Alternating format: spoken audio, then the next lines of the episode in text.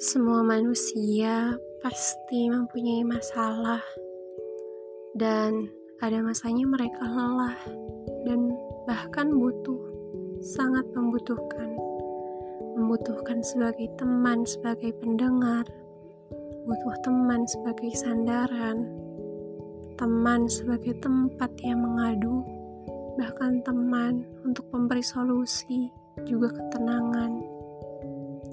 Namun, gak semua manusia mempunyai teman, dan bahkan mereka punya, tapi mereka belum percaya penuh.